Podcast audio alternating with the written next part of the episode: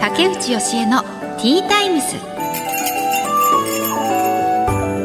始まりました。竹内義恵のT-Times。毎回大手企業からベンチャー企業まで経営者の方、企業を代表する方をゲストにお招きして、仕事へのこだわり、時代を生き抜くヒントなどお話を伺います。パーソナリティは私、竹内義恵が務めさせていただきます。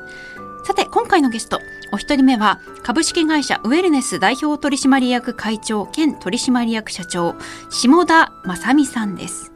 こちらはマンション管理会社の管理員業務などをされている会社だそうです。どんな事業なんですかね。管理人を管理している会社なのかな。ちょっと詳しく聞いてみたいと思います。そしてお二人目は、株式会社ライフワンホーム代表取締役、松井俊之さんです。不動産売買の仲介などをされている会社だそうです。大阪から来てくださいますね。この後たっぷりお話を伺います。最後までどうぞよろしくお願いします。竹内義恵のTタイムス。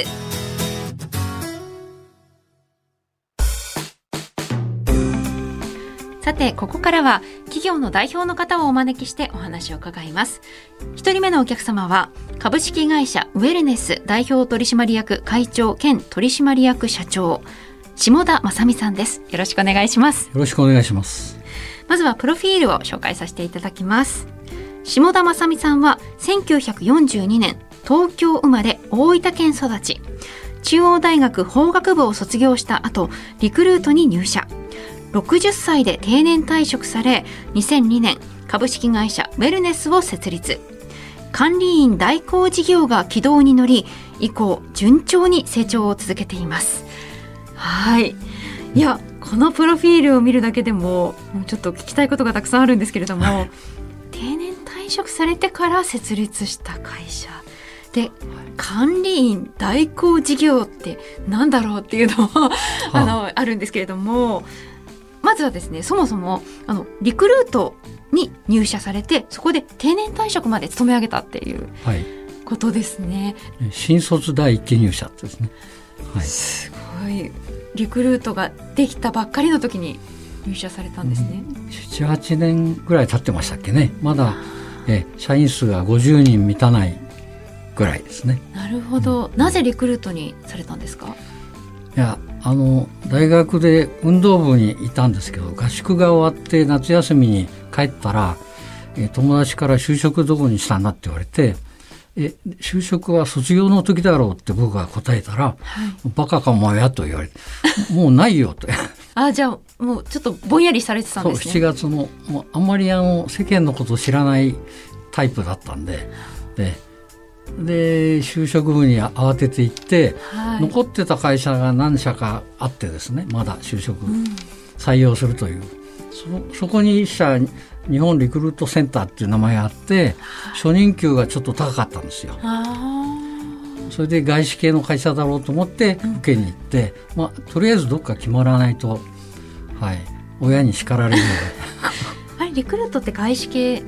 ですか。全く違う。違いますよねそれもよく分からず入っちゃったんですね。ね、そうです。えー、でも結局最後までそこで働いていらっしゃったんですね。うん、そうですね。もう非常に面白い会社だったんで。えーうん、どんなことされたんですか。もう僕は最初から営業で、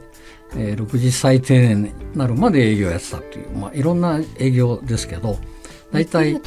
営業って、うん、あの企業の募集活動、新卒の主に募集を手伝う仕事とかですね、あとは教育事業も や, やったんで後からですね、はい、その教育事業 の, あの一般の企業の、えー、管理職とか経営者の教育みたいな、そういう仕組みを作って、はい、でその教育事業やったんで、はい、それがなかなか面白いんですよね。あの下田さんはせんきゅうひゃくよんじゅうにねん生まれ、はい、であのあの伺っていいの、まあ、おいくつですか。あ、ちょうど今年はちじゅっさいなんですね。はちじゅっさいですか。はいはい、へ、どうなんだろう、最高齢ですかね、この番組の。え、そうですか。はい、うーん、そうですかいやいやいや、なかなか面白いですね。でもはちじゅっさいでしかも今も現役で働いてらっしゃるっていうのはすごいことだと思うんですけど、えー、もうにじゅうねんやるつもりですから。えー、えひゃくさいまでえー、あでもそれだけ皆さんお元気だってことですよね。今あのコラコの伺いたいんですけれども、その株式会社ウェルネスも管理員代行事業をやってらっしゃるんですけれども、はい、その働いている方というか管理員をああの紹介するっていうお仕事ですか。そうですね。でそれが結構高齢な方を対しあのえだいたい平均ななじゅっさいぐらいからうちひゃくさいまでならいったいきゅうじゅうきゅうさいの人が来ても採用しますから。えー、すごい。まあ、もちろんあのテストとか研修とか受けてやれると思った人なら採用するんですよ。へえ、えあのちょっとそもそもなんですけれども、この管理員代行事業っていうのはどんな仕事なんですか。あの管理会社に大体日本の管理会社で管理員さんっていうのはですねじゅうまんにんぐらいいるんですけど、でその管理員さんが休んだら誰かを出さなきゃいけないですね。はい、とその出す専門の会社をやってるの、それが代行って言うんですけど、あ管理員っていうのはマンションの管理員さんですよね。はいはいはい、あその方が休んだ時の代行ですか。代行で代行事業って言うんですけど、ただ今は最近はですねや休むというよりも管理員さん取れなくなってきて、最初からうちの人間がずっと出てるので、まあ、代行とは言いにくくなってるんですけどね。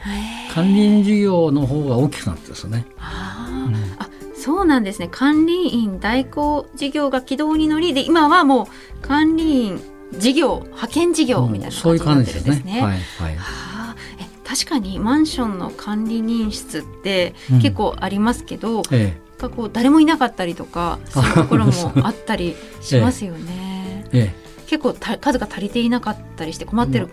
とも多いんですかね。うん、そうですね。でいっかい辞めると次が採用できにくいとかですね、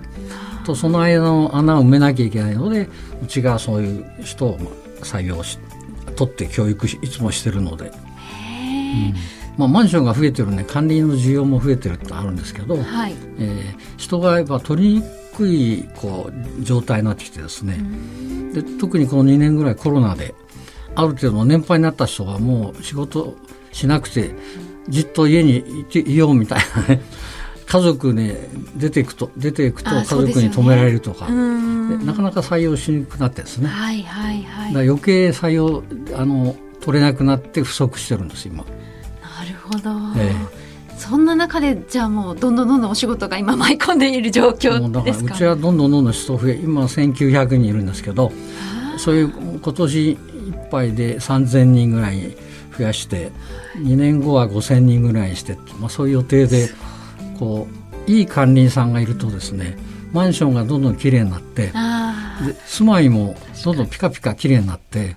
でいる人もピカピカ、うん、元気になって、うんうん、えでもどうやってこの仕事この事業を立ち上げようっていうのを思いついたんですか。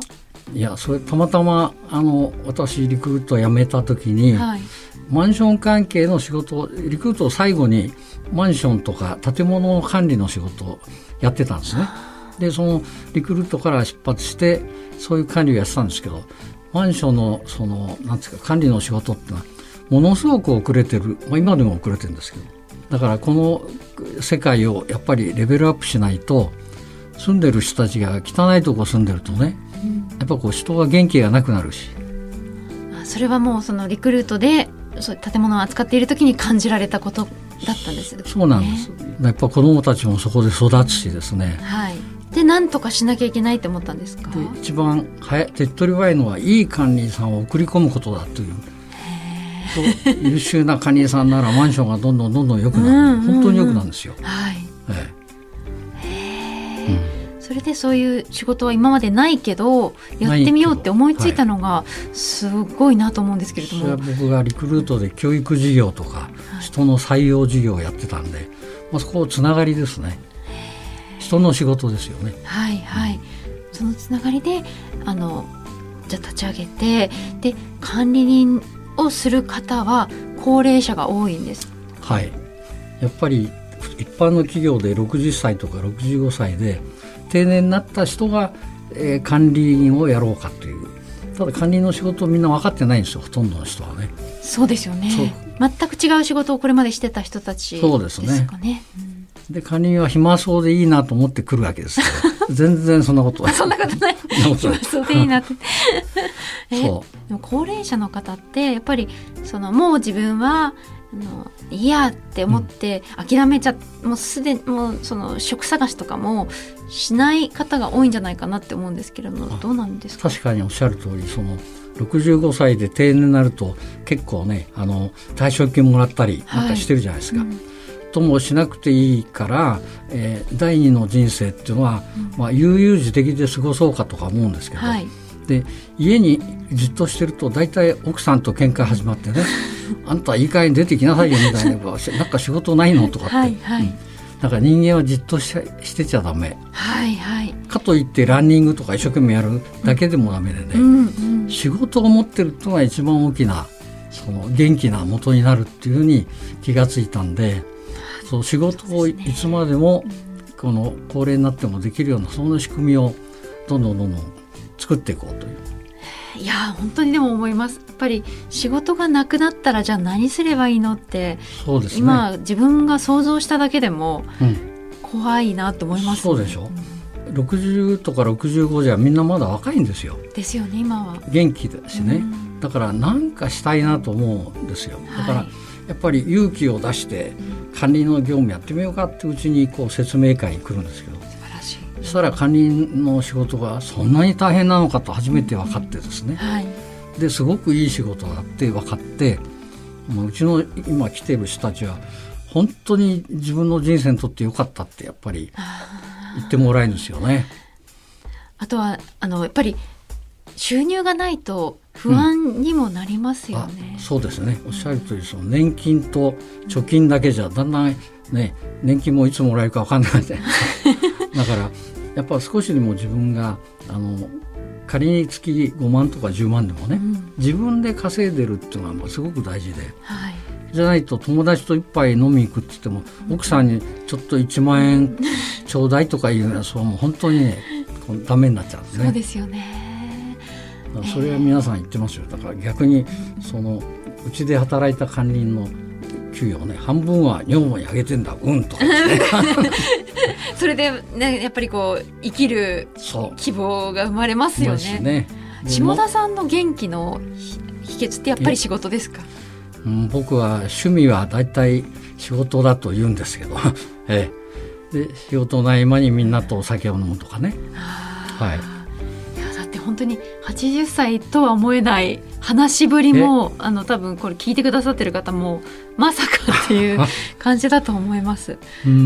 うん、やっぱりそれはお仕事をこうガンガン、まあ、そこにやりがいを見出してやってらっしゃるからですよね。やりたいと思ってることが今の今の業界でもすごく結構いっぱいあるんですね。これからもまだやりたいと思ってるなんかこう夢みたいなのがあるんですか。まだ手をつけてない仕事が結構あってですね、はい、例えば管理員さんがじゅうまんにん日本にいるって言いましたけど、そういう人たちの教育をやっていきたいんで、それで今 e ラーニングのシステムを開発してるんですけど、はい、e ラーニングだと集めなくてもやれるじゃないですか、はいはいはいはい、でみんなスマホでね、うん、こう毎日じゅっぷんぐらいやってくれればどんどんどんどんこの楽しくなるとか、そういうのを開発したいですねすごいえ、はい、でもあの管理人さんはやっぱりそういう教育も大事だ大事なんですね。すごく大事ですね。どういうことを教育されるんですか。一つはやっぱあのお客さんのいる中でサービスをしていくので、お客さんが本当に信頼してくれるとか、あるいは何をきあの期待してるのか自分で、うんうんうん、そうコミュニケーションがやっぱりこううまくないと、はい、ね、黙ってじっとしてるのが管理さんに仕事にならないですからね、はいはい、あとは体を動かすのに、うん、清掃しててもですね、はい、清掃って誰にもできるじゃないですか、うん、でもうちの管理さんはね、プロは違うっていう清掃をしなきゃダメやとこうモップを一つ使ってるのね、はいはい、子供が見てお母さんあの お, おじちゃんみたいになりたいっていうぐらいかっこよくやれと、うんうん、そういうことを言ってるのね。あ、じゃあもう本当に質をよくするっていうか、その掃除一つにかけても、うん、ただ掃除してるだけじゃなくてもうこだわりですね。こだわって一つ一つだから何何でもそういうプロとしてなろうとすると相当やっぱりね、そうすると少しずつでもレベルアップしていくんですよ。うーん、はあ、いや下田さんどうしてそんなにあのそんな風になられたんですかねなかなかそこまでずっとやり、うん、なんだろうな、仕事にメラメラあのエネルギーを持って取り組める人って少ないと思うんですけれども、何がもともとそういう性格っていうのもあるんですかね。うん、なんかこう割と何でもパッと見ていこうとか、はいはい、あのそういうのはもともとあるんですけどね。あ、もともとで自分でとにかくやってみないとこう気が済まないってわからないしですね、はいはい、あ、好奇心が、うん、それ好奇心がまあすごい強いんですかね。あ、うん、そうすごい素晴らしい。なんかこう私もそれ、それぐらい年を重ねても仕事なんか目標を持ち続けたいなっていうのは思うんですよね。ええええ、うん、ね、いやきっと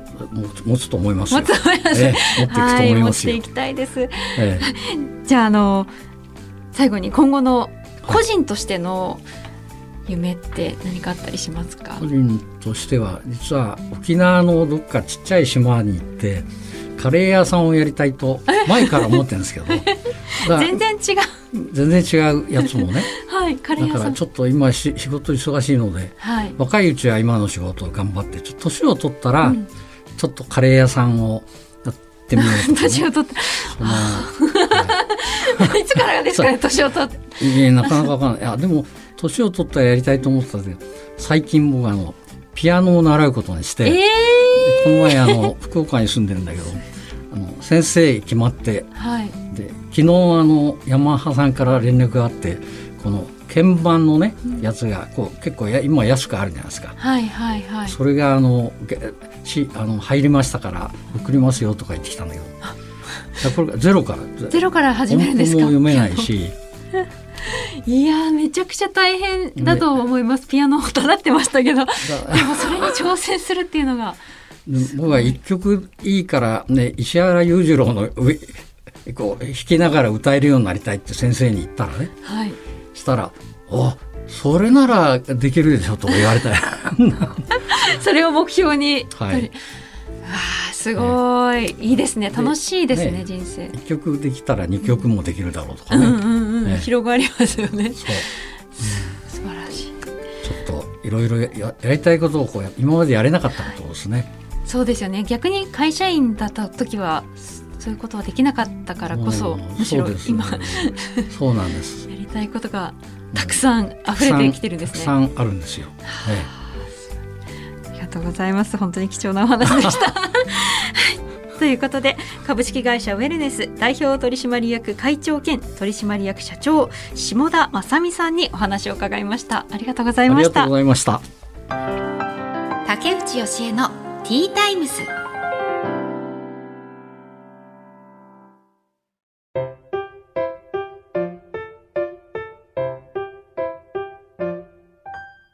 次のゲストをお迎えする前に本日の一品をご紹介。T-Timeにおすすめの一品を紹介させていただきますが、今回はハーニー&サンズのオリジナル紅茶です。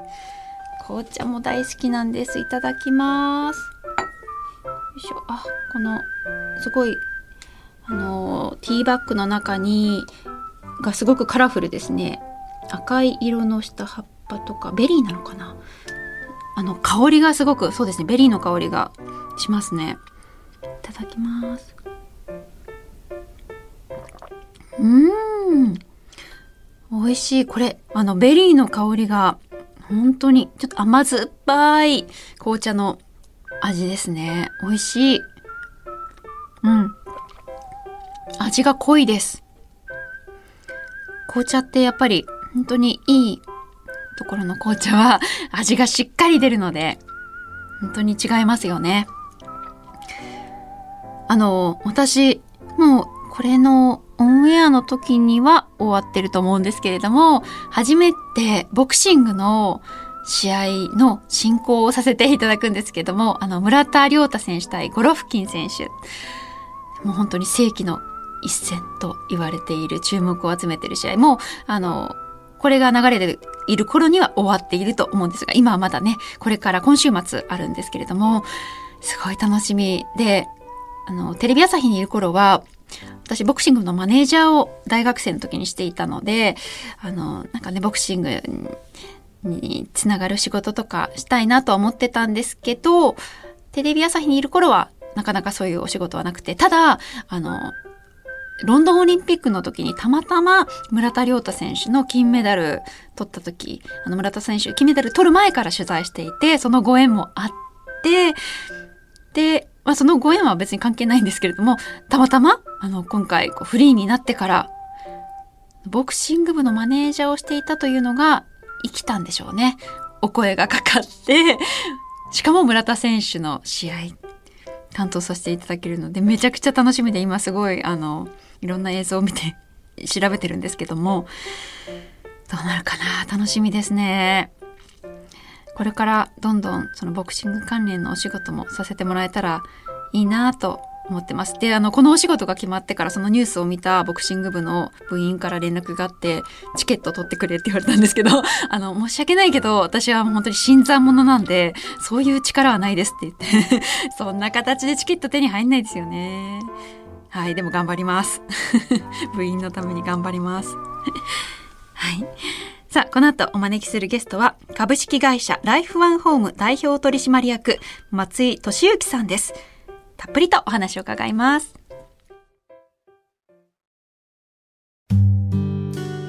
さて、本日ふたりめのお客様は株式会社ライフワンホーム代表取締役松井俊之さんです。よろしくお願いします。よろしくお願いします。まずはプロフィールを紹介させていただきます。はい、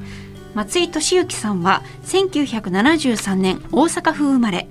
にじゅうだいぜん半からさまざまな業界で販売や営業職を経験、その後不動産業界の門を叩き、住宅から投資用マンションまで幅広く携わられました。にせんじゅうななねんに株式会社ライフワンホームを設立され、現在に至ります。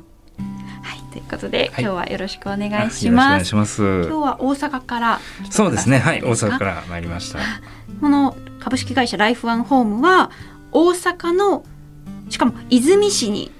限定してお仕事されてるっていう。そうですね、あの大阪の、えー、泉市限定の不動産の会社になります。はい、そうやって限定して不動産って結構あるんですか？はい、いや数少ないと思うんですけども、まあ、なぜ泉市専門というか特化してるかというと、はい、私、まあ、育ちは岸和田市でして、うん、でさんじゅうごぐらいから泉市に移り、まあ、結婚期に移り住んできまして、はいはい、まあ、このふたつの市のことであればあの詳しく皆様にあのお答えできるんですけども、はい、それ以外の市のことは正直あの道であったりとかどういう町であるのかというのがわからないので、もう分かる範囲であのお客様にあの正直な営業というのを心がけているので、もう限定してやってます。へー、はい、面白いですね。それはなんだろう、自分のプライベートな空間でお仕事してるというか。そうですね、自然とこうどんどんどん培ってきた知識を生かして。そうですね、本当にあの今まであの生き、まあまあ、生きてきたというか、そこの地域性であったりとか、まあ、ここにはこんな公園があって、えー、今の時期でいうとこんなさ、まあ、桜が綺麗だよとか、うん、こういう学校小学校だよとか人数多いよとか、そういうことを、まあ、知った上でお話営業したいので、あんまり知らないことを知ってるというのもね、ちょっとお客様にとって失礼に当たるのかなと思って、はい、なので正直な営業というのを心がけてるつもりです。泉市はどんな町なんですか？はい、えっとまあ、よく最近言われるのがあの大阪の中では都か田舎と言われるんですけども、大阪市内の、 あの、はい、アクセス、特にあの泉中央駅とか泉府中駅、まあ、今泉中央駅がすごい発展してるんですけども、えっと、始発駅でして、で大阪市内難波までもよんじゅっぷんぐらいで行けるところですし、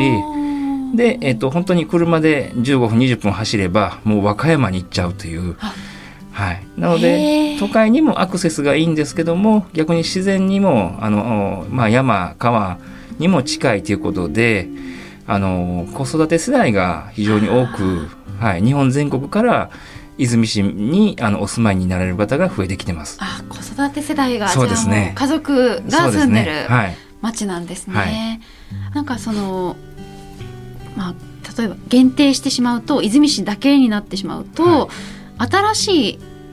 お話依頼がなかなか舞い込んでこなかったりするのかななんて思ったんですけど、例えば一回マイホームを買ってしまったら、はいはいはい、もうそこの人は長いこと動かないでしょうし、はいはい、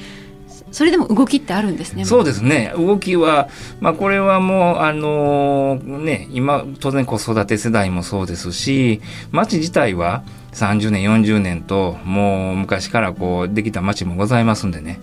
あのー、購入だけではなくて今度、あのーまあ、世代交代といいますか、あのー、ろくじゅうだいななじゅうだいの方が今度新しいもう駅近のマンションに引っ越したいんだとかで、そういうまあ需要もございますし、じゃあ今度そのマンションに引っ越した土地とか古い家、これをなんとか売ってもらえないだろうかとか、そういう依頼もございますんで、まああんまりなので広い証券でっていうことではなくて、お客様がまたお声掛けでお客様を呼んでいただけるような、そんな風に今は回ってますね。仕込みで、はい、でも大手の不動産ももちろん存在していると思うんですけれども、はい、大手にはない強みみたいなのはどんなところにあるんですか？そうですね、あのー、ほとんどやっぱり、あのー、大手さんっていうとどうしてもこの、ね、各いろんな、まあ、エリアというかお住まい違うところから、えー、営業に、ね、来ている方も多いんですけども、うん、我々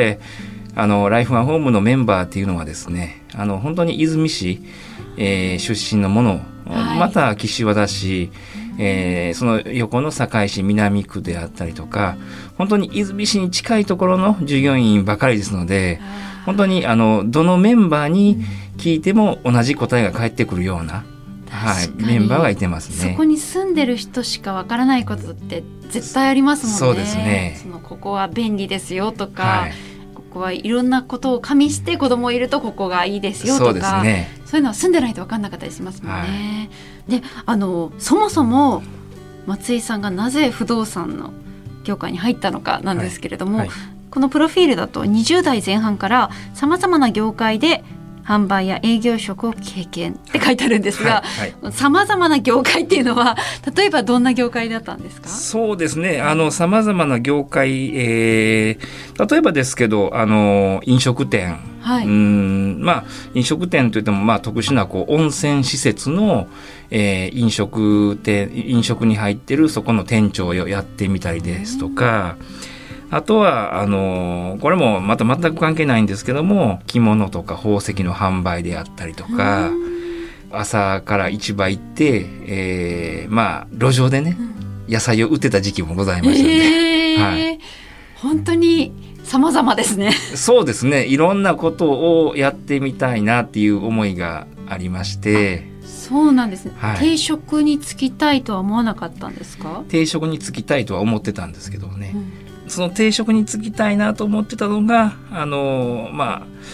実はあの不動産の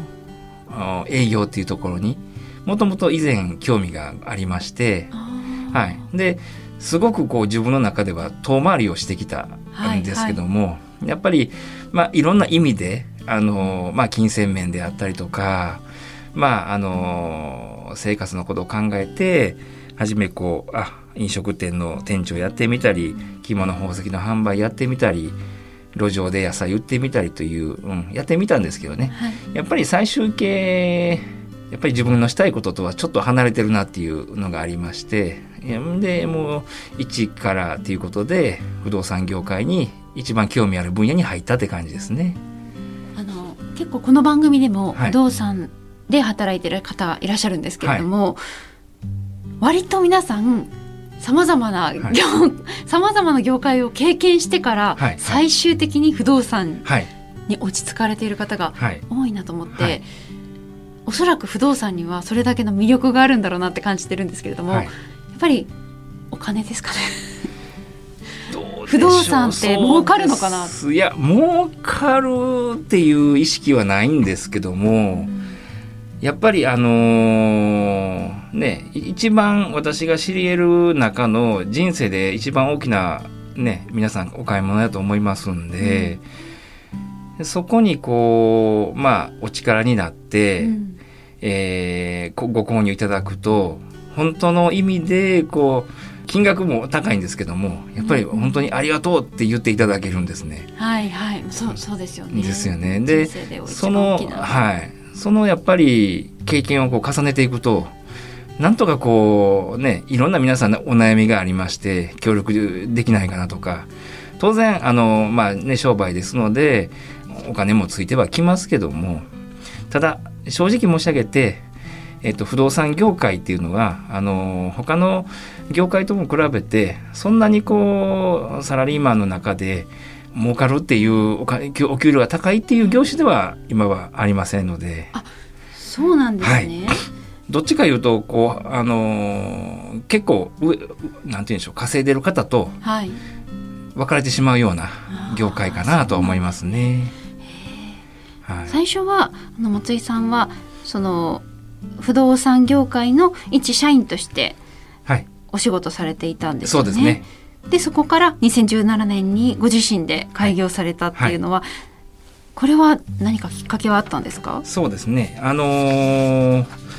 不動産業界でこうあの昔から言われてる休みっていうのがですね、あの水曜日なんですね。で水曜日お休みですと、あのー、私のまあ子供、まあ、息子ですけども、はい、あのー、少年野球をね、うん、やってまして、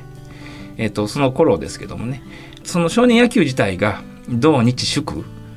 が、はい、えー、練習やとか試合がありまして、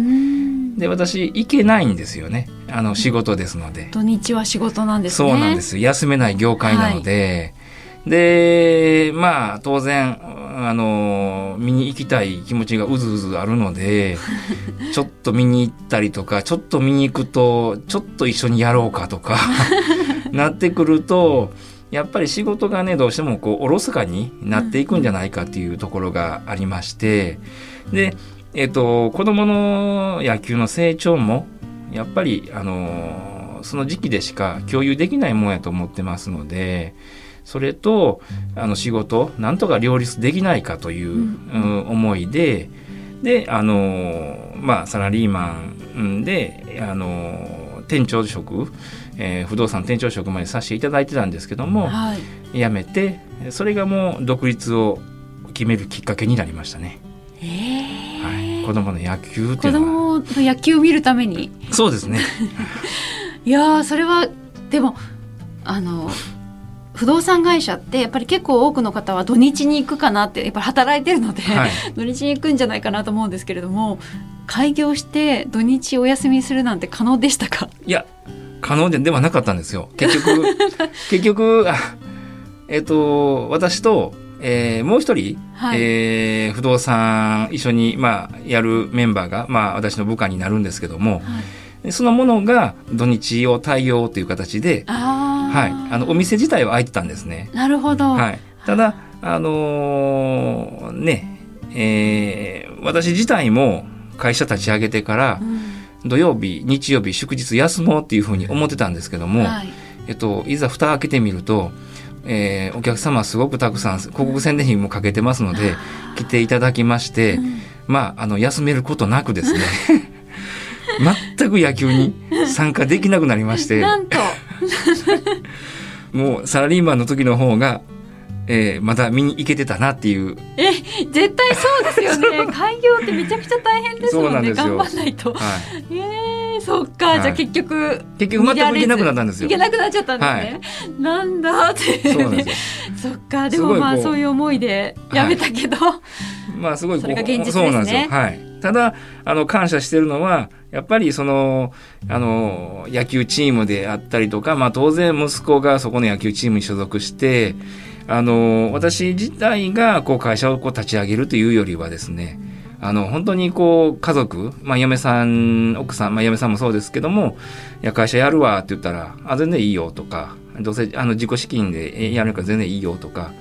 まあ、もし万が一リスクがあっても、うん、もうそれはゼロに戻るだけなので、うん、いいよとか言っていただいたりとか、すごいですね、はい、なので僕だけの力ではなくて、当然家族の意見、家族も OK 出してくれましたし、でね、あのそれにこう私がこう逆に引っ張られてるような感じでね、うんね、はい、協力的ですね、本当。そうですね、そこはありがたかったですね。はい、はいはい、じゃあ最後にあの今後の目標、夢教えていただけますか。そうですね、あの今は不動産事業で、えっとまあ、ライフワンホームともう一社あの経営させていただいてるんですけども、うん、えっと、今後の夢っていうのはあの、まあ、不動産事業だけではなくて、もっといろいろ、あの例えば妻があの美容師の免許を持ってるとか、うん、まあ、エステもちょっとかじってるとかいうのもありますので、うん、まあ、そういう事業であったりとか、あの、はい、もともと私も飲食も好きなので、あ、確かに、はい、飲食 そ, それでその時の経験がそうですね、飲食くるかも、飲食部門もなんか、はい、あの事業を展開していけて。で、まあ、さっき一番最初に申し上げた、あのいろんな地域ではなくて、やっぱりそこに私が、あの生まれ育った岸和田市で今住んでる出水市、ここ、まあ、このふたつであの雇用をたくさん生み出せるような、えー、ことを私のこう夢ではないですけど、まあ、雇用を生み出せるってことは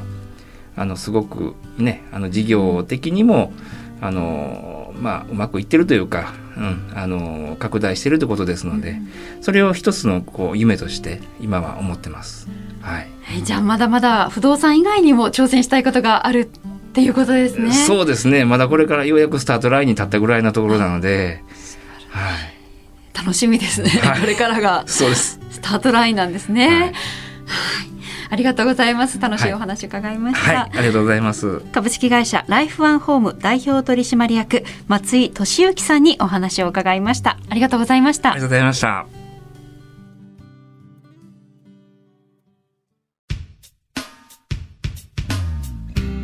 竹内芳恵の T-Times、 そろそろお別れの時間となりました。株式会社ウェルネス代表取締役会長兼取締役社長下田正美さんにお話をまず伺いましたけれども、ひゃくさいまで仕事していきたいっておっしゃっていて、なんかすごく元気になりましたね。あのそして私もすごい共感できました。その仕事が生きがいを作るっていうこと、私自身こうテレビ朝日を辞めた後、一瞬やっぱり仕事なくなったことがあって、でもやっぱその時すごくこう生きがいみたいなのを見出せなくなったので、でその後また仕事始めて、やっぱり人生ってその仕事はなくなってゆっくりするのいいよねみたいな考え方もありますけど、やっぱり仕事って大事だよなってすごく思いましたね。でそれをなんかもうまさに体現している人というか、生き様で見せてくださっている方だったので、うーん、なんかね、そうですね、これから下田さんに続けとばかりに私もあの仕事頑張りたいなって思いましたね。そして、えー、お二人目が株式会社ライフワンホーム代表取締役の松井俊之さんでした。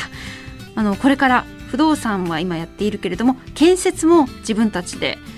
担っていきたいというふうにおっしゃっていました。なんかやっぱり目標のことを聞くと、あのお二人ともですけれども、すごく楽しそうにお話しされていたのが印象的でしたね。うん、いいですね。なんか皆さん仕事を楽しんでいて、はい、ということで竹内芳恵の T タイムズ、お時間となりました。お相手は竹内芳恵でした。また次回お会いしましょう。